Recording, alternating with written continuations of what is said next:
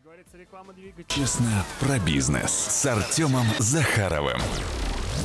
После небольшой паузы, друзья, мы возвращаемся. Это программа «Честно про бизнес» вместе с Артемом Захаровым. Напомню, что у нас есть номер для ваших смс-сообщений 8937523223. Если вопросы по ходу обсуждения у вас возникают, то милости просим. Также звоните в эфир 554-49-59 278-107 и 3.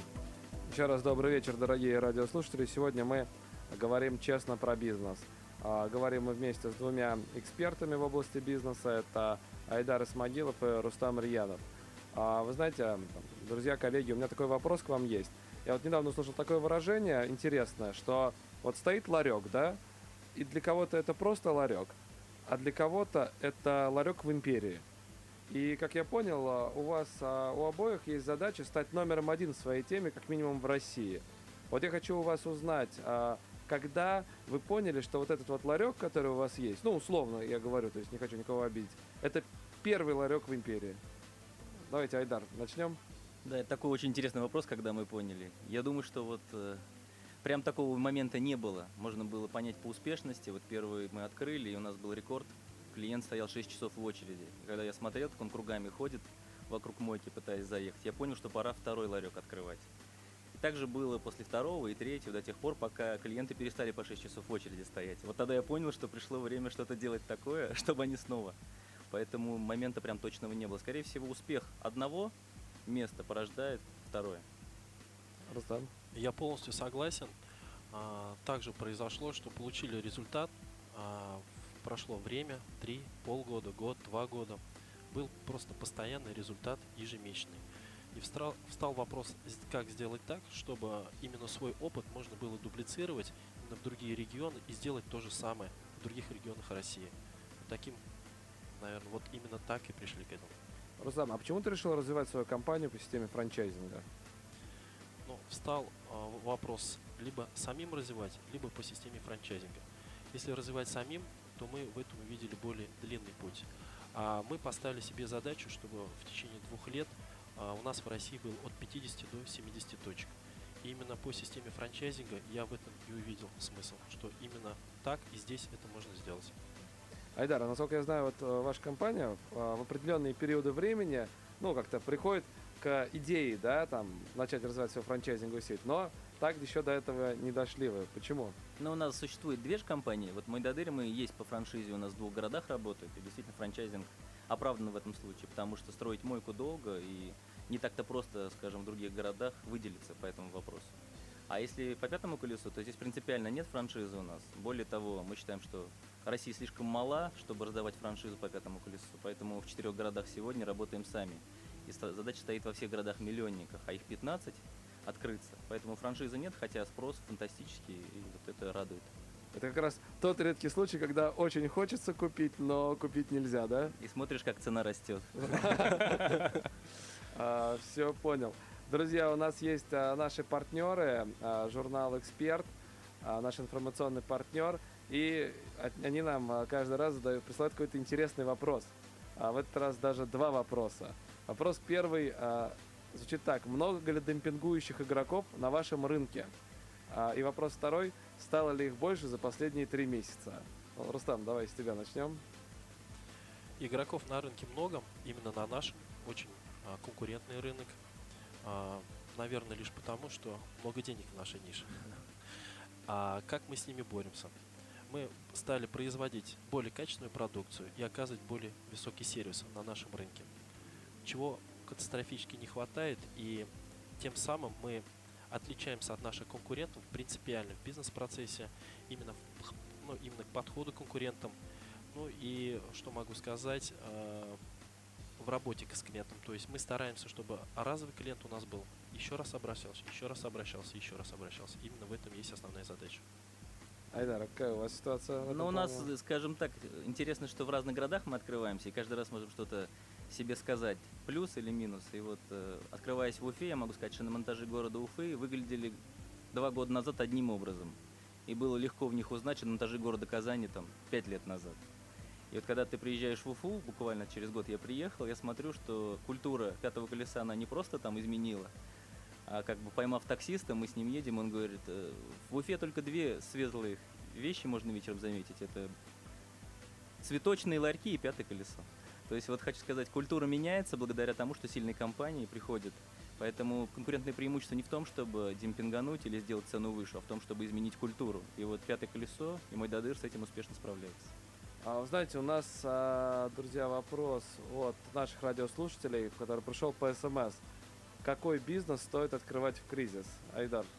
Я вот ждал этого вопроса сегодня, как известно, и Владимир Владимирович 700 тысяч вопросов задали же. Я анализировал, я думаю, какой нам зададут. Я думаю, спросят, наверное, как с бизнесом. Здесь я отвечу словами самого богатого, одного из богатейших людей мира, состоянием 60 миллиардов долларов, Уоррен Баффет. Он сказал, что когда все продают, я покупаю. Когда все покупают, я продаю, потому что это лучшая цена. Поэтому, когда все боятся идти в бизнес, а это сейчас, лучшее время, чтобы занимать свою нишу. А какой, какой бизнес, в какой нише? Прям вот любую нишу можно выбрать. Я, например, могу сказать, общепитные ниши вот э, в сегменте недорогом мне очень нравится. Мы вот все анализируем, смотрим. Также могу сказать в автомойках, и в шиномонтажах, и в автосервисах. Любое направление, если у вас есть чуть-чуть желания, будет успешным в любом случае. Рустам, а ты как считаешь? Но я считаю, что кризис в основном, наверное, сидит в голове человека на самом деле. Если действительно подойти к делу с умом, а, глубоко копнуть, разобраться в нем, то гарантированный результат однозначно, я так считаю. Спасибо за ответы нашим экспертам. А у меня вот, Рустам, к тебе вопрос. Насколько я знаю, ты ни разу не работал в жизни по найму. Так получилось, что ты сразу пошел в бизнес. Ты считаешь, это положительный момент? Или как-то отрицательный? Или, может, это где-то есть плюсы, где-то есть минусы? Вот, скорее всего, здесь есть и плюсы, здесь есть и минусы. Что могу сказать о плюсах? А, я был, получается, всегда руководителем, маленьким руководителем, потом больше становился руководителем. Сейчас есть уже структура компании. Но есть небольшой минус, что я не был в самой структуре компании. Я, мне бы было всегда интересно именно как она внутри работает какие непосредственно дают подчиненным указания, как они их выполняют, как живет внутри компании. Вот этих вещей я, конечно, не видел. Но на данный момент я стараюсь быть всегда внутри, именно смотреть, как структура изнутри работает. Мне это очень нравится, и вот я как будто сейчас на данный момент этим подпитываюсь. Айдар, а твое мнение какое? Вот э, нас наверняка слушают молодые радиослушатели. Вот если кратко дать, а Стоит ли идти работать по найму, чтобы получить опыт, или лучше стоит сразу идти в бизнес? Ну, здесь, наверное, надо ответить, что не стоит бить баклуши в любом случае. Если у вас нет идеи для бизнеса, пойдите поработать.